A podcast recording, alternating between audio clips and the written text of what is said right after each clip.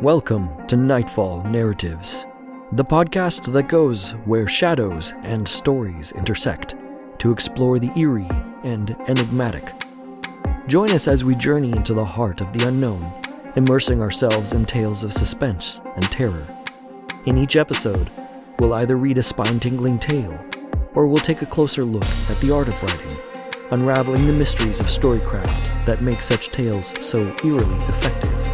So, sit back, relax, and feel the embrace of the mysterious as we embark on this journey into the heart of the night.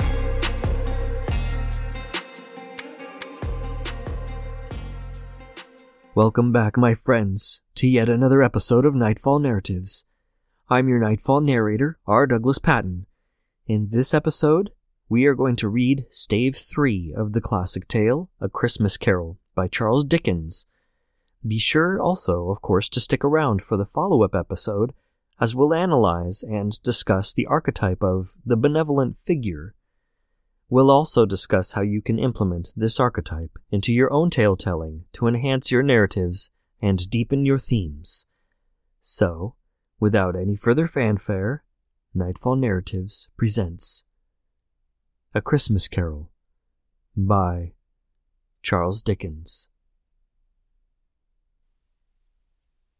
Stave 3 The Second of the Three Spirits. Awaking in the middle of a prodigiously tough snore, and sitting up in bed to get his thoughts together, Scrooge had no occasion to be told that the bell was again upon the stroke of one. He felt that he was restored to consciousness in the right nick of time, for the especial purpose of holding a conference with the second messenger dispatched to him through Jacob Marley's intervention. But finding that he turned uncomfortably cold when he began to wonder which of his curtains this new spectre would draw back, he put them every one aside with his own hands, and lying down again established a sharp lookout all round the bed, for he wished to challenge the spirit on the moment of its appearance, and did not wish to be taken by surprise and made nervous gentlemen of the free and easy sort, who plume themselves on being acquainted with a move or two, and being usually equal to the time of day, express the wide range of their capacity for adventure by observing that they are good for anything from pitch and toss to manslaughter, between which opposite extremes, no doubt, there lies a tolerably wide and comprehensive range of subjects. Without venturing for Scrooge quite as heartily as this, I don't mind calling on you to believe that he was ready for a good broad field of strange appearances, and that nothing between a baby and a rhinoceros would have astonished him very much. Now, being prepared for almost anything, he was not by any means prepared for nothing, and consequently, when the bell struck one, and no shape appeared, he was taken with a violent fit of trembling. Five minutes, Ten minutes. A quarter of an hour went by, yet nothing came. All this time he lay upon his bed, the very core and center of a blaze of ruddy light, which streamed upon it when the clock proclaimed the hour, and which, being only light, was more alarming than a dozen ghosts, as he was powerless to make out what it meant, or would be at and was sometimes apprehensive that he might be, at that very moment, an interesting case of spontaneous combustion without having the consolation of knowing it. At last, however, he began to think, as you or I would have thought at first, for it is always the person not in the predicament who knows what ought to have been done in it, and would unquestionably have done it too. At last, I say, he began to think that the source and secret of this ghostly light might be in the adjoining room, from whence, on further tracing it, it seemed to shine. This idea taking full possession of his mind, he got up softly and shuffled in his slippers to the door.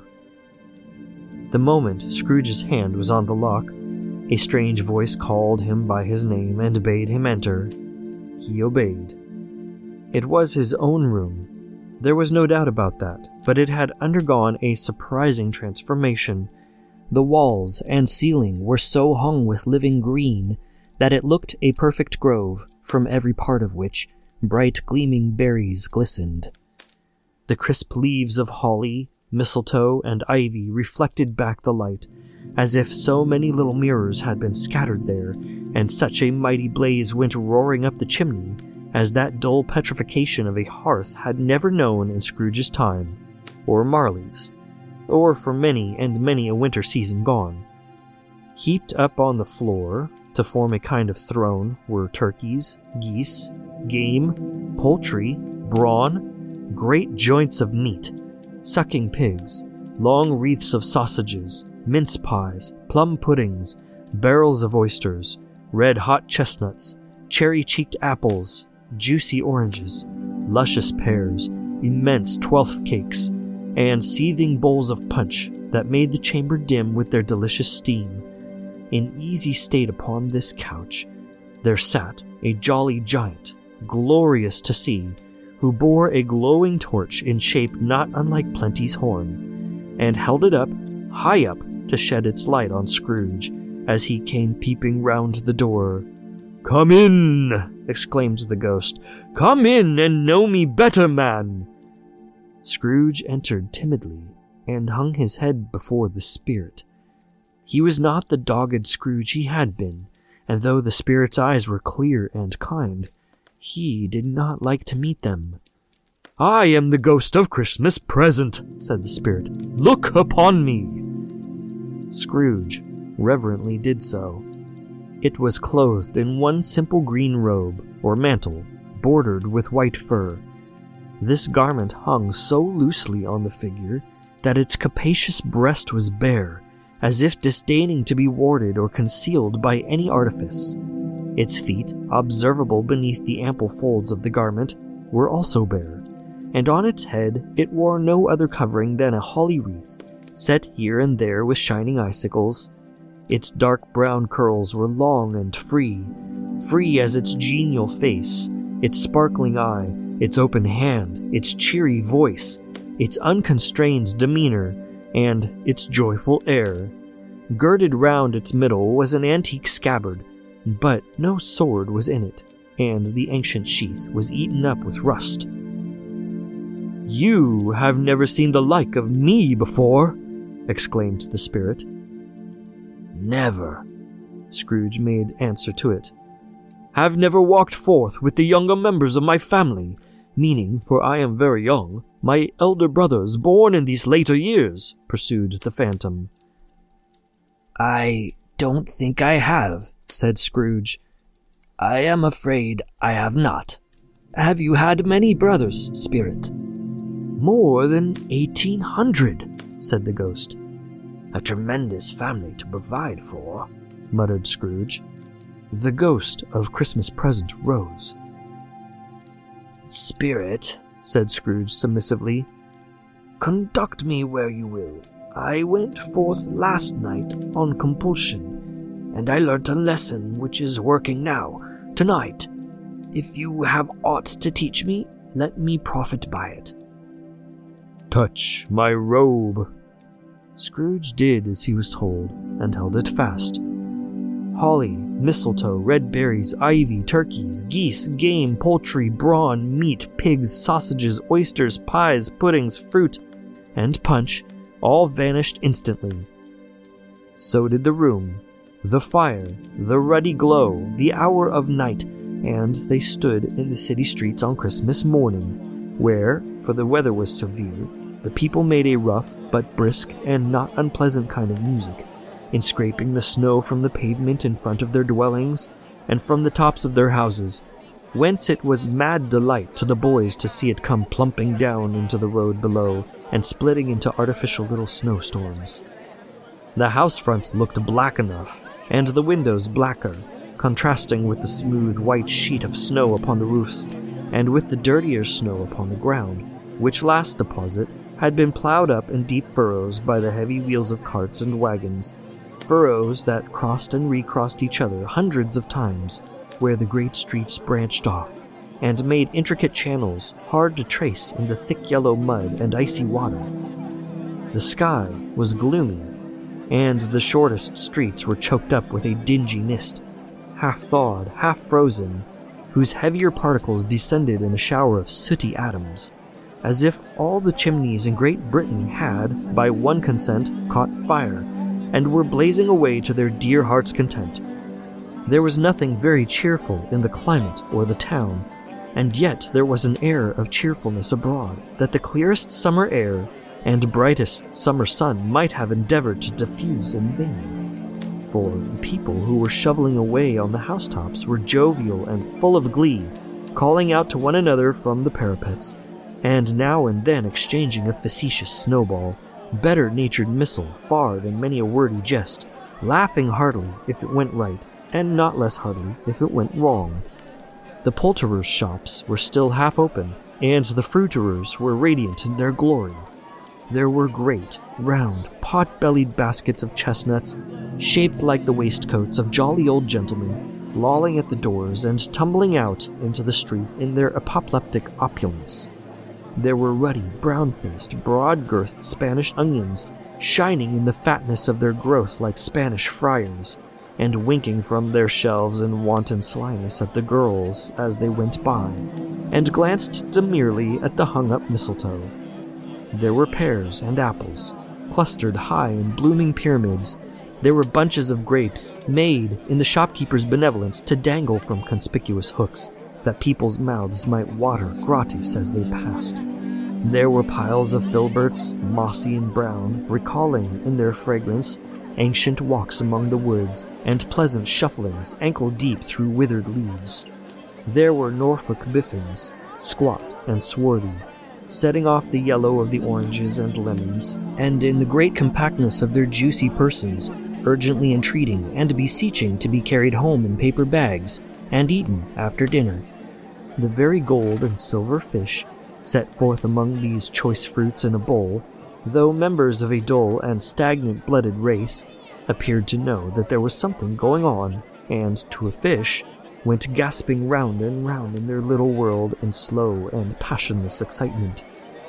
The grocers, oh, the grocers, nearly closed, with perhaps two shutters down, or one, but through those gaps such glimpses it was not alone that the scales descending on the counter made a merry sound, or that the twine and roller parted company so briskly, or that the canisters were rattled up and down like juggling tricks, or even that the blended scents of tea and coffee were so grateful to the nose, or even that the raisins were so plentiful and rare, the almonds so extremely white, the sticks of cinnamon so long and straight, the other spices so delicious, the candied fruits so caked and spotted with molten sugar as to make the coldest lookers on feel faint and subsequently bilious. Nor was it that the figs were moist and pulpy, or that the French plums blushed in modest tartness from their highly decorated boxes, or that everything was good to eat and in its Christmas dress. But the customers were all so hurried and so eager in their hopeful promise of the day that they tumbled up against each other at the door, crashing their wicker baskets wildly, and left their purchases upon the counter, and came running back to fetch them, and committed hundreds of the like mistakes in the best humor possible, while the grocer and his people were so frank and fresh that the polished hearts with which they fastened their aprons behind might have been their own, worn outside for general inspection, and for Christmas daws to peck at if they chose. But soon the steeples called good people all to church and chapel, and away they came, flocking through the streets in their best clothes and with their gayest faces, and at the same time there emerged from scores of by streets, lanes, and nameless turnings innumerable people carrying their dinners to the bakers' shops. The sight of these poor revelers appeared to interest the spirit very much, for he stood with Scrooge beside him in a baker's doorway, and taking off the covers as their bearers passed, sprinkled incense on their dinners from his torch. And it was a very uncommon kind of torch, for once or twice, when there were angry words between some dinner carriers who had jostled each other, he shed a few drops of water on them from it, and their good humor was restored directly, for they said it was a shame to quarrel upon Christmas Day and so it was. God love it, so it was. In time, the bells ceased, and the bakers were shut up, and yet there was a genial shadowing forth of all these dinners and the progress of their cooking in the thawed blotch of wet above each baker's oven, where the pavement smoked as if its stones were cooking too. Is there a peculiar flavor in what you sprinkle from your torch? asked Scrooge. There is. My own. Would it apply to any kind of dinner on this day? asked Scrooge. To any kindly given. To a poor one most. Why to a poor one most? asked Scrooge. Because it needs it most. Spirit, said Scrooge, after a moment's thought. I wonder you, of all the beings in the many worlds about us, should desire to cramp these people's opportunities of innocent enjoyment. I, cried the spirit, you would deprive them of their means of dining every seventh day, often the only day on which they can be said to dine at all, said Scrooge. Wouldn't you? I, cried the spirit. You seek to close these places on the seventh day, said Scrooge, and it comes to the same thing. I seek, exclaimed the spirit. Forgive me if I am wrong. It has been done in your name, or at least in that of your family, said Scrooge. There are some upon this earth of yours, returned the spirit, who lay claim to know us, and who do their deeds of passion, pride, ill will, hatred, envy, bigotry, and selfishness in our name, who are as strange to us and all our kith and kin as if they had never lived. Remember that, and charge their doings on themselves, not us. Scrooge promised that he would, and they went on, invisible as they had been before, into the suburbs of the town. It was a remarkable quality of the ghost which Scrooge had observed at the baker's, that notwithstanding his gigantic size, he could accommodate himself to any place with ease, and that he stood beneath a low roof quite as gracefully and like a supernatural creature as it was possible he could have done in any lofty hall. And perhaps it was the pleasure the good spirit had in showing off this power of his or else it was his own kind, generous, hearty nature, and his sympathy with all poor men, that led him straight to Scrooge's clerks, for there he went, and took Scrooge with him, holding to his robe, and on the threshold of the door the spirit smiled, and stopped to bless Bob Cratchit's dwelling with the sprinkling of his torch. Think of that! Bob had but fifteen bob a week himself, he pocketed on Saturdays but fifteen copies of his Christian name, and yet the ghost of Christmas present blessed his four roomed house. Then up rose Mrs. Cratchit, Cratchit's wife, dressed out but poorly in a twice turned gown, but brave in ribbons, which are cheap, and make a goodly show for sixpence. And she laid the cloth, assisted by Belinda Cratchit, second of her daughters, also brave in ribbons, while Master Peter Cratchit plunged a fork into the saucepan of potatoes, and getting the corners of his monstrous shirt collar, Bob's private property, conferred upon his son and heir in honor of the day, into his mouth, rejoiced to find himself so gallantly attired, and yearned to show his linen in the fashionable parks. And now two smaller Cratchits, boy and girl, came tearing in, screaming that outside the baker's they had smelt the goose and known it for their own, and basking in luxurious thoughts of sage and onion, these young Cratchits danced about the table and exalted Master Peter Cratchit to the skies, while he, not proud, although his collars nearly choked him, blew the fire until the slow potatoes bubbling up knocked loudly at the saucepan lid to be let out and peeled. What has ever got your precious father, then? said Mrs. Cratchit, and your brother, Tiny Tim, and Martha were as late last Christmas Day by half an hour. Here's Martha, mother, said a girl, peering as she spoke. Here's Martha, mother, cried the two young Cratchits. Hurrah! There's such a goose, Martha! Why, bless your heart alive, my dear, how late you are, said Mrs. Cratchit, kissing her a dozen times, and taking off her shawl and bonnet for her with officious zeal. We'd had a deal of work to finish up last night, replied the girl, and had to clear away this morning, mother. Well, Never mind, so long as you are come, said Mrs. Cratchit. Sit ye down before the fire, my dear, and have a warm Lord bless ye. No, no, there's father coming, cried the two young Cratchits, who were everywhere at once. Hide, Martha, hide! So Martha hid herself, and in came little Bob the father, with at least three feet of comforter exclusive of the fringe, hanging down before him, and his threadbare clothes darned up and brushed to look seasonable, and Tiny Tim upon his shoulder. Alas for Tiny Tim! He bore a little crutch, and had his limbs supported by an iron frame. Why, where's our Martha? cried Bob Cratchit, looking around. Not coming, said Mrs. Cratchit. Not coming, said Bob with a sudden declension in his high spirits, for he had been Tim's blood horse all the way from church, and had come home rampant.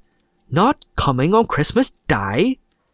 Martha didn't like to see him disappointed, if it were only in joke, so she came out prematurely from behind the closet door and ran into his arms, while the two young Cratchits hustled Tiny Tim and bore him off into the wash-house, that he might hear the pudding singing in the copper.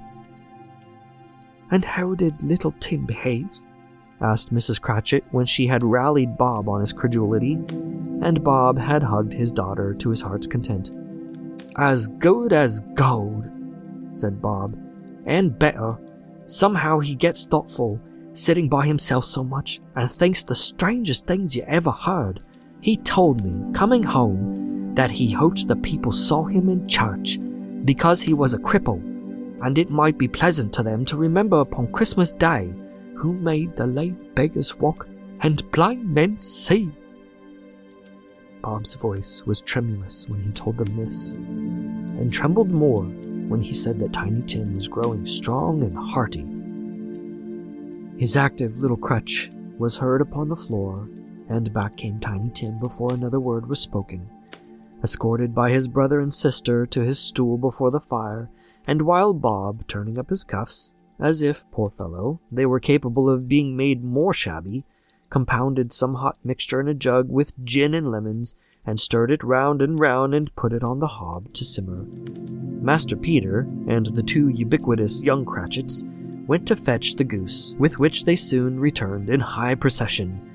Such a bustle ensued that you might have thought a goose the rarest of all birds, a feathered phenomenon to which a black swan was a matter of course. And in truth, it was something very like it in that house. Mrs. Cratchit made the gravy ready beforehand in the little saucepan, hissing hot. Master Peter mashed the potatoes with incredible vigor. Miss Belinda sweetened up the applesauce. Martha dusted the hot plates.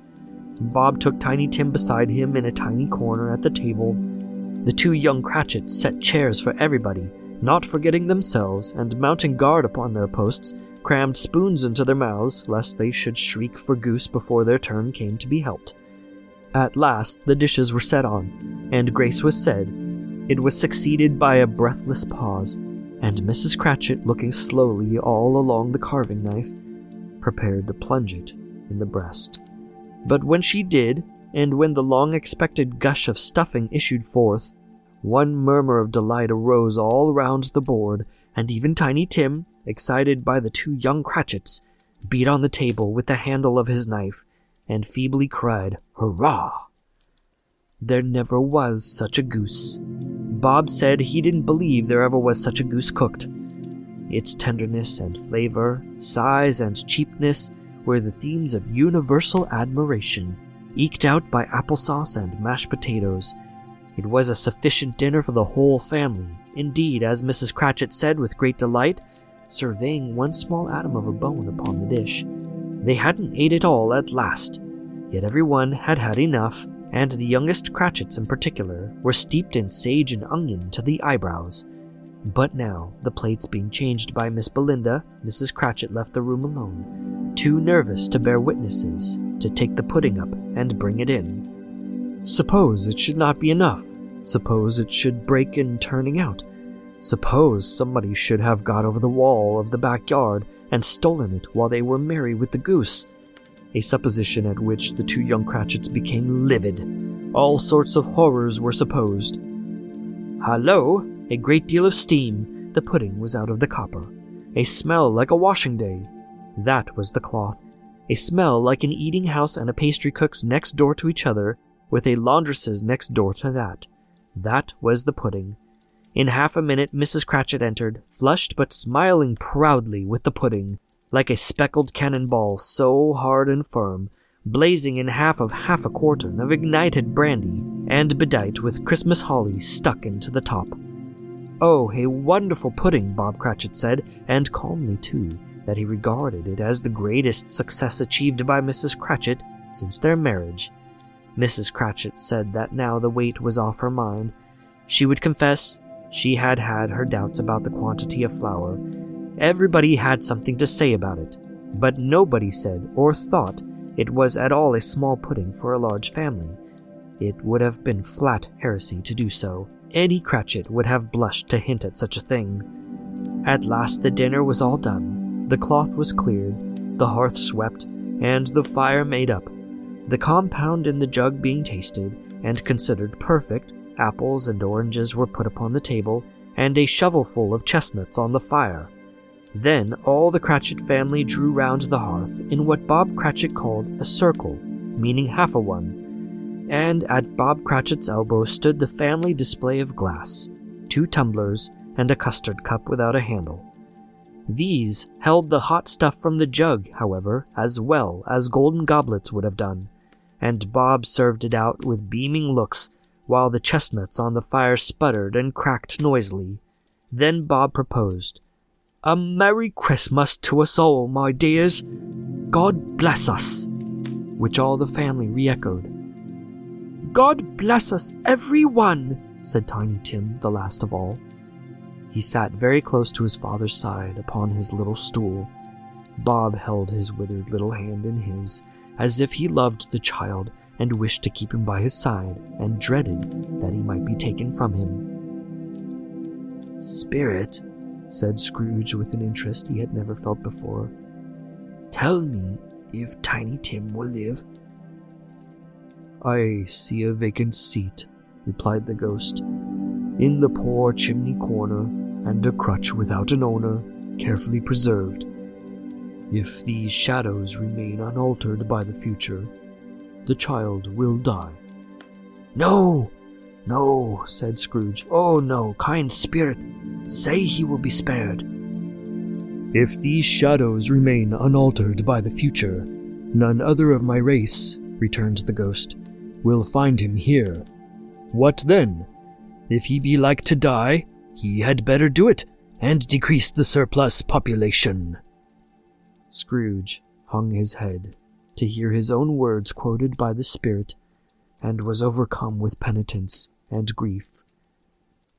Man, said the ghost, if man you be in heart, not adamant, forbear that wicked cant until you have discovered what the surplus is and where it is. Will you decide what men shall live, what men shall die? It may be that in the sight of heaven you are more worthless and less fit to live than millions like this poor man's child. Oh God, to hear the insect on the leaf pronouncing on the too much life among his hungry brothers in the dust. Scrooge bent before the ghost's rebuke, and trembling cast his eyes upon the ground, but he raised them speedily on hearing his own name. Mr. Scrooge, said Bob, I'll give you Mr. Scrooge, the founder of the feast. The founder of the feast, indeed, cried Mrs. Cratchit, reddening. I wish I had him here. I'd give him a piece of my mind to feast upon, and I hope he'd have a good appetite for it. My dear, said Bob, the children, Christmas Day.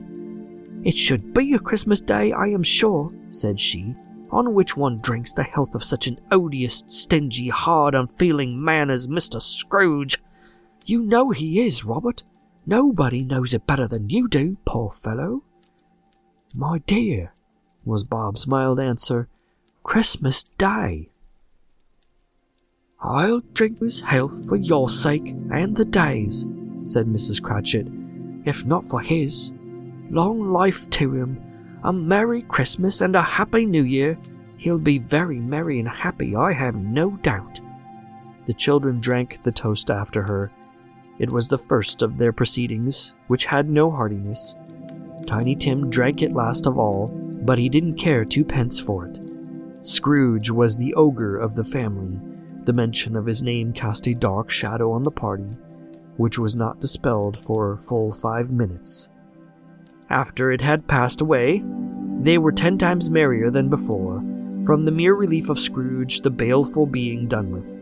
Bob Cratchit told them how he had a situation in his eye for Master Peter, which would bring in, if obtained, full five and sixpence weekly.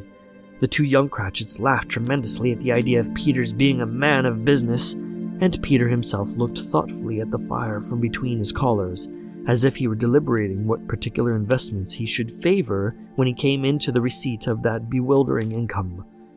Martha, who was a poor apprentice at the milliner's, then told them what kind of work she had to do, and how many hours she worked at a stretch, and how she meant to lie abed tomorrow morning for a good long rest, tomorrow being a holiday she passed at home.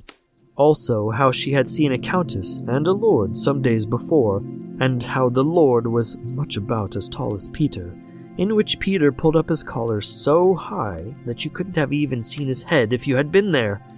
All this time the chestnuts and the jug went round and round, and by and by they had a song about a lost child traveling in the snow from Tiny Tim, who had a plaintive little voice and sang it very well indeed. There was nothing of high mark in this. They were not a handsome family. They were not well dressed. Their shoes were far from being waterproof. Their clothes were scanty, and Peter might have known, and very likely did, the inside of a pawnbroker's. But they were happy, grateful, pleased with one another, and contented with the time. And when they faded, and looked happier yet in the bright sprinklings of the Spirit's torch at parting, Scrooge had his eye upon them, and especially on Tiny Tim, until the last. By this time it was getting dark, and snowing pretty heavily, and as Scrooge and the spirit went along the streets, the brightness of the roaring fires in kitchens, parlors, and all sorts of rooms was wonderful.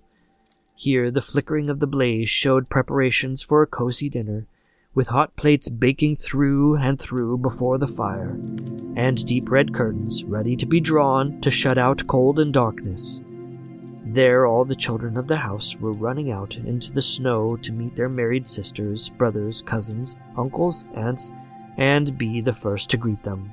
Here, again, were shadows on the window blind of guests assembling, and there a group of handsome girls, all hooded and fur booted, and all chattering at once, tripped lightly off to some near neighbor's house, where woe upon the single man who saw them enter, artful witches, well they knew it, in a glow. But if you had judged from the numbers of people on their way to friendly gatherings, you might have thought that no one was at home to give them welcome when they got there. Instead of every house expecting company and piling up its fires half chimney high, blessings on it, how the ghost exulted. How it bared its breadth of breast and opened its capacious palm and floated on, outpouring, with a generous hand, its bright and harmless mirth on everything within its reach. The very lamplighter who ran on before, dotting the dusky street with specks of light, and who was dressed to spend the evening somewhere, laughed out loudly as the spirit passed, though little kenned the lamplighter that he had any company but Christmas. And now, without a word of warning from the ghost, they stood upon a bleak and deserted moor, where monstrous masses of rude stone were cast about as though it were the burial place of giants, and water spread itself wheresoever it listed, or would have done so, but for the frost that held it prisoner and nothing grew but moss and furze and coarse rank grass. Down in the west, the setting sun had left a streak of fiery red, which glared upon the desolation for an instant, like a sullen eye, and frowning lower, lower, lower yet, was lost in the thick gloom of darkest night. What place is this? asked Scrooge.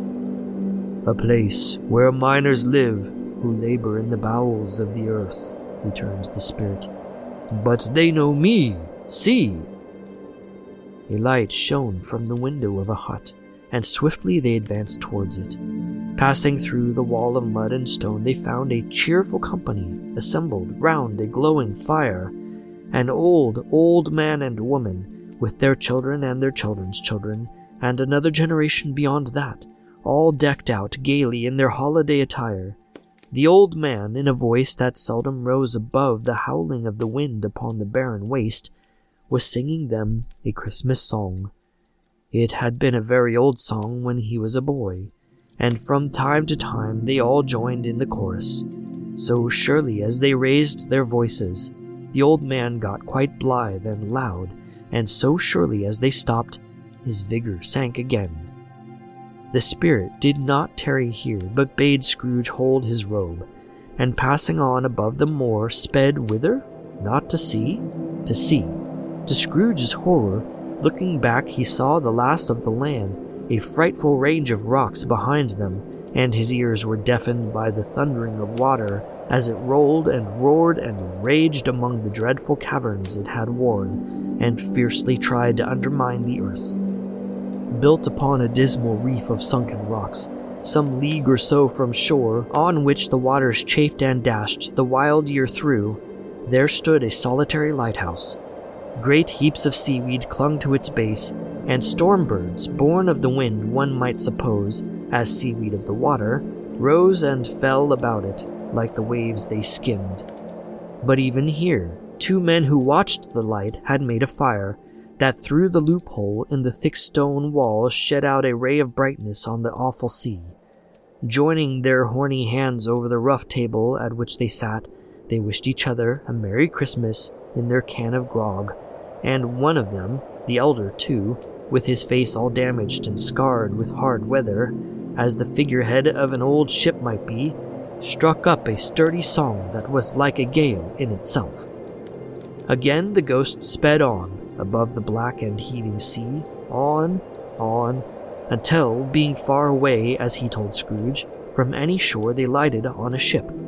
They stood beside the helmsman at the wheel, the lookout in the bow, the officers who had the watch, dark, ghostly figures in their several stations. But every man among them hummed a Christmas tune, or had a Christmas thought, or spoke below his breath to his companion of some bygone Christmas day with homeward hopes belonging to it, and every man on board, waking or sleeping, good or bad, had a kinder word for another on that day than on any day in the year, and had shared to some extent in its festivities, and had remembered those he cared for at a distance, and had known that they delighted to remember him. It was a great surprise to Scrooge, while listening to the moaning of the wind, and thinking what a solemn thing it was to move on through the lonely darkness over an unknown abyss whose depths were secrets as profound as death, it was a great surprise to Scrooge, while thus engaged, to hear a hearty laugh.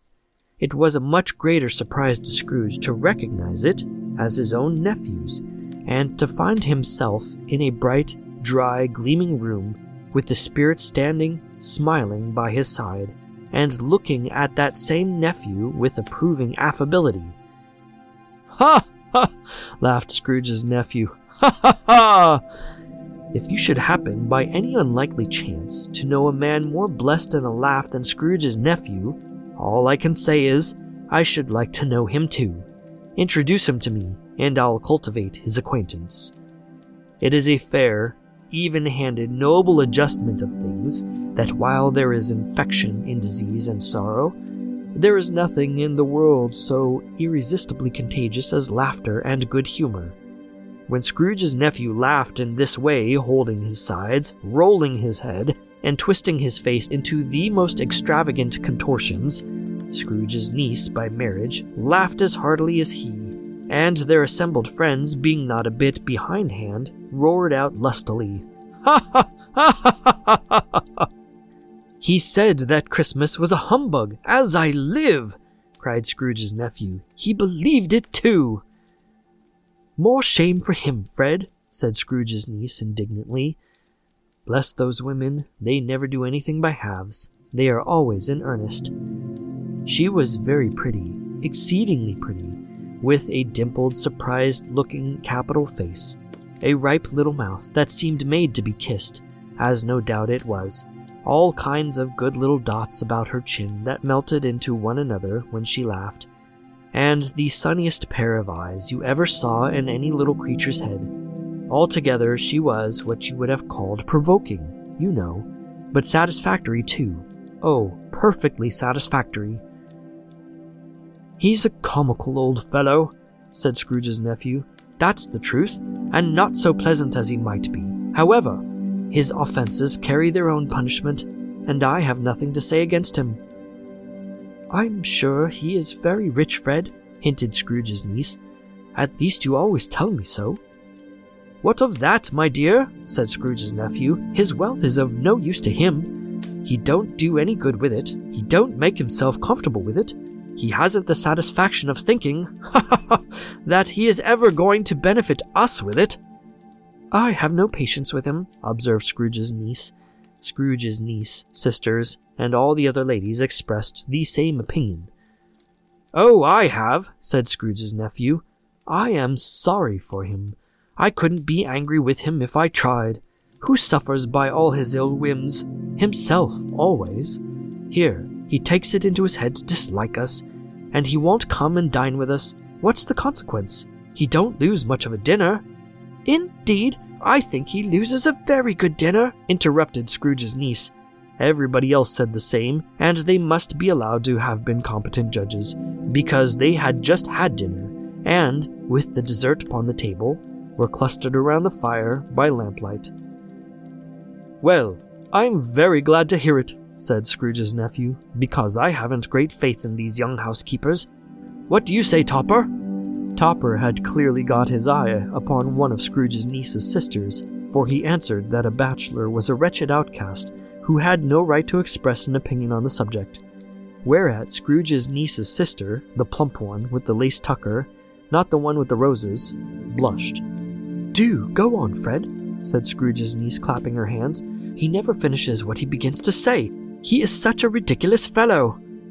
Scrooge's nephew reveled in another laugh, and as it was impossible to keep the infection off, though the plump sister tried hard to do it with aromatic vinegar, his example was unanimously followed.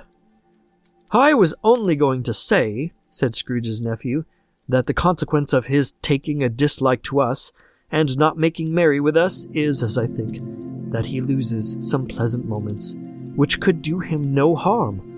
I am sure he loses pleasanter companions than he can find in his own thoughts, either in his mouldy old office or his dusty chambers. I mean to give him the same chance every year, whether he likes it or not, for I pity him. He may rail at Christmas till he dies, but he can't help thinking better of it. I defy him, if he finds me going there, in good temper year after year, and saying, Uncle Scrooge, how are you? If it only puts him in the vein to leave his poor clerk fifty pounds, that's something and I think I shook him yesterday. It was their turn to laugh now at the notion of his shaking Scrooge, but being thoroughly good natured and not much caring what they laughed at, so that they laughed at any rate, he encouraged them in their merriment and passed the bottle joyously. After tea, they had some music, for they were a musical family and knew what they were about. When they sung a glee or catch, I can assure you, especially Topper, who could growl away in the bass like a good one, and never swell the large veins in his forehead or get red in the face over it.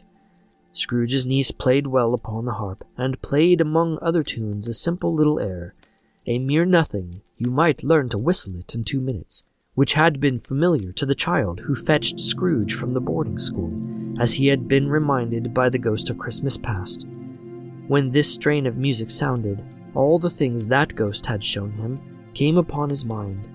He softened more and more, and thought that if he could have listened to it often, years ago, he might have cultivated the kindness of life for his own happiness with his own hands, without resorting to the sexton's spade that buried Jacob Marley.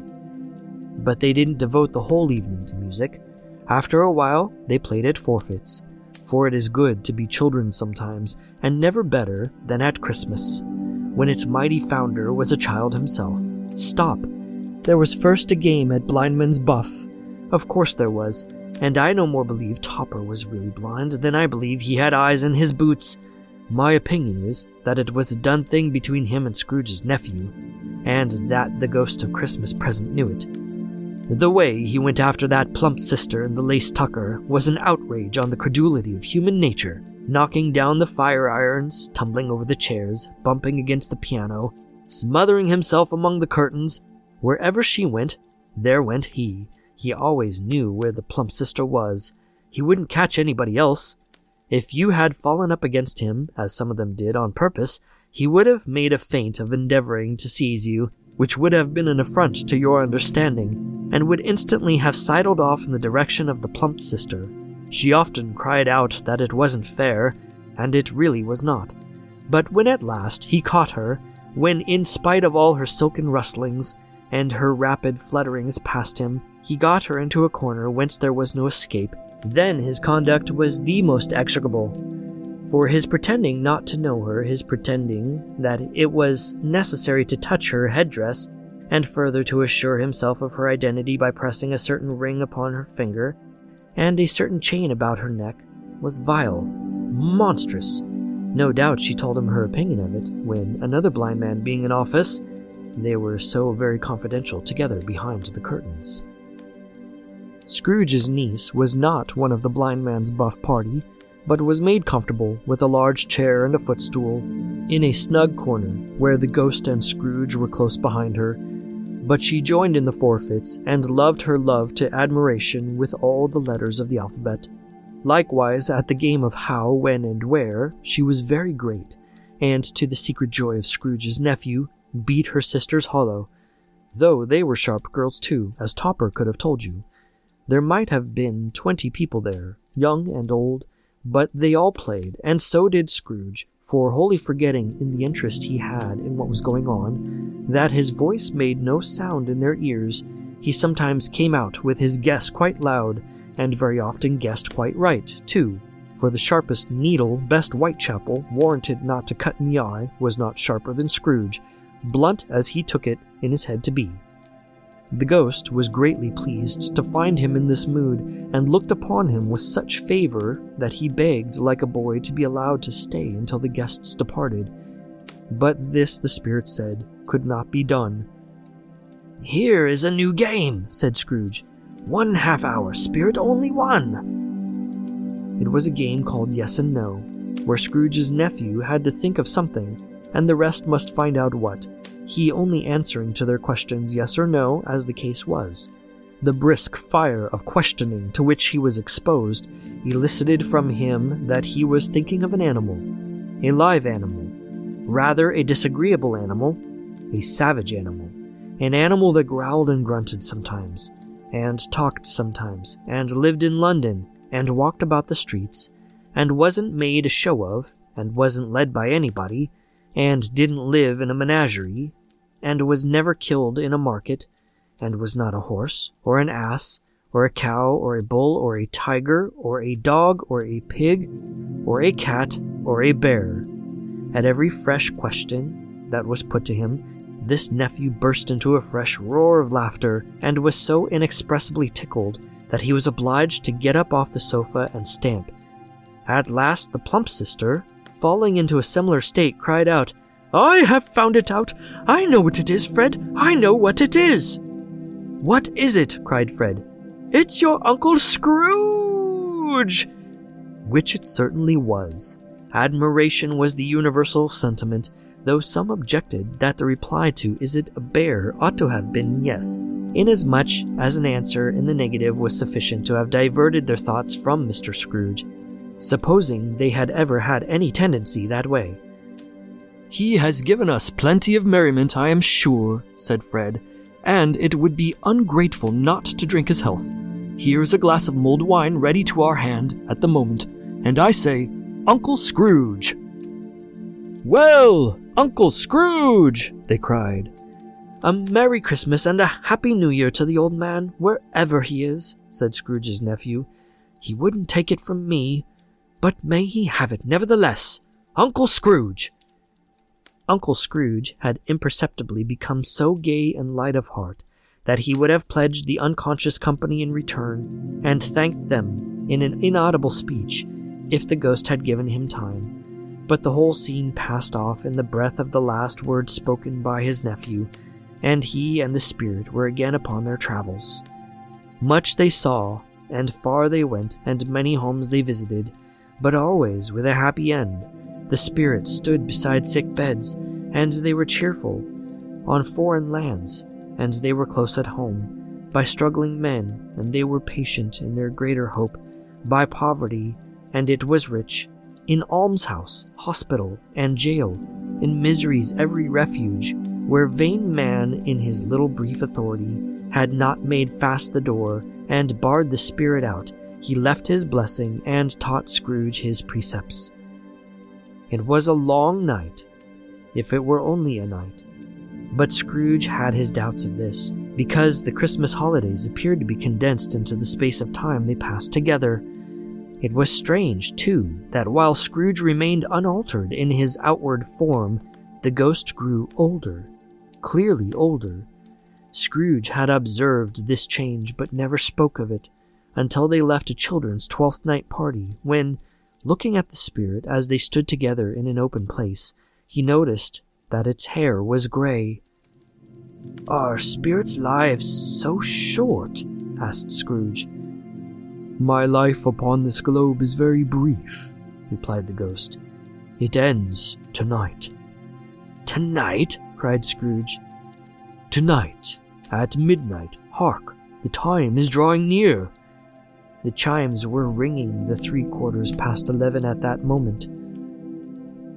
Forgive me if I am not justified in what I ask, said Scrooge, looking intently at the spirit's robe. But I see something strange and not belonging to yourself protruding from your skirts. Is it a foot or a claw? It might be a claw, for the flesh there is upon it, was the spirit's sorrowful reply. Look here. From the foldings of its robe, it brought two children, wretched, abject, frightful, hideous, miserable. They knelt down at its feet and clung upon the outside of its garment. Oh, man, look here! Look! Look down here! exclaimed the ghost. They were a boy and girl, yellow, meager, ragged, scowling, wolfish, but prostrate too in their humility where graceful youth should have filled their features out and touched them with its freshest tints, a stale and shriveled hand like that of age had pinched and twisted them and pulled them into shreds. Where angels might have sat enthroned, devils lurked and glared out menacing. No change, no degradation, no perversion of humanity in any grade through all the mysteries of wonderful creation has monsters half so horrible and dread. Scrooge stared back, appalled. Having them shown to him in this way, he tried to say they were fine children, but the words choked themselves, rather than be parties to a lie of such enormous magnitude. Spirit, are they yours? Scrooge could say no more. They are man's, said the spirit, looking down upon them, and they cling to me, appealing from their fathers. This boy is ignorance, this girl is want. Beware them both, and all of their degree. But most of all beware this boy, for on his brow I see that written which is doom, unless the writing be erased. Deny it, cried the spirit, stretching out its hand towards the city. Slander those who tell it ye, admit it for your facetious purposes, and make it worse, and bide the end. Have they no refuge or resource? cried Scrooge. Are there no prisons? said the spirit, turning on him for the last time with his own words. Are there no workhouses? The bell struck twelve. Scrooge looked about him for the ghost and saw it not. As the last stroke ceased to vibrate, he remembered the prediction of old Jacob Marley, and lifting up his eyes, beheld a solemn phantom, draped and hooded, coming like a mist along the ground towards him. As the shadows lengthen and the night falls, we come to the end of another episode of Nightfall Narratives. We hope you found our exploration of dark and mysterious storytelling and the art of writing thought provoking and haunting. Remember, the stories we tell have the power to both chill us to the bone and inspire us to create our own. Join us again for our next episode, and until then, keep your eyes open and your mind curious, for anything is possible.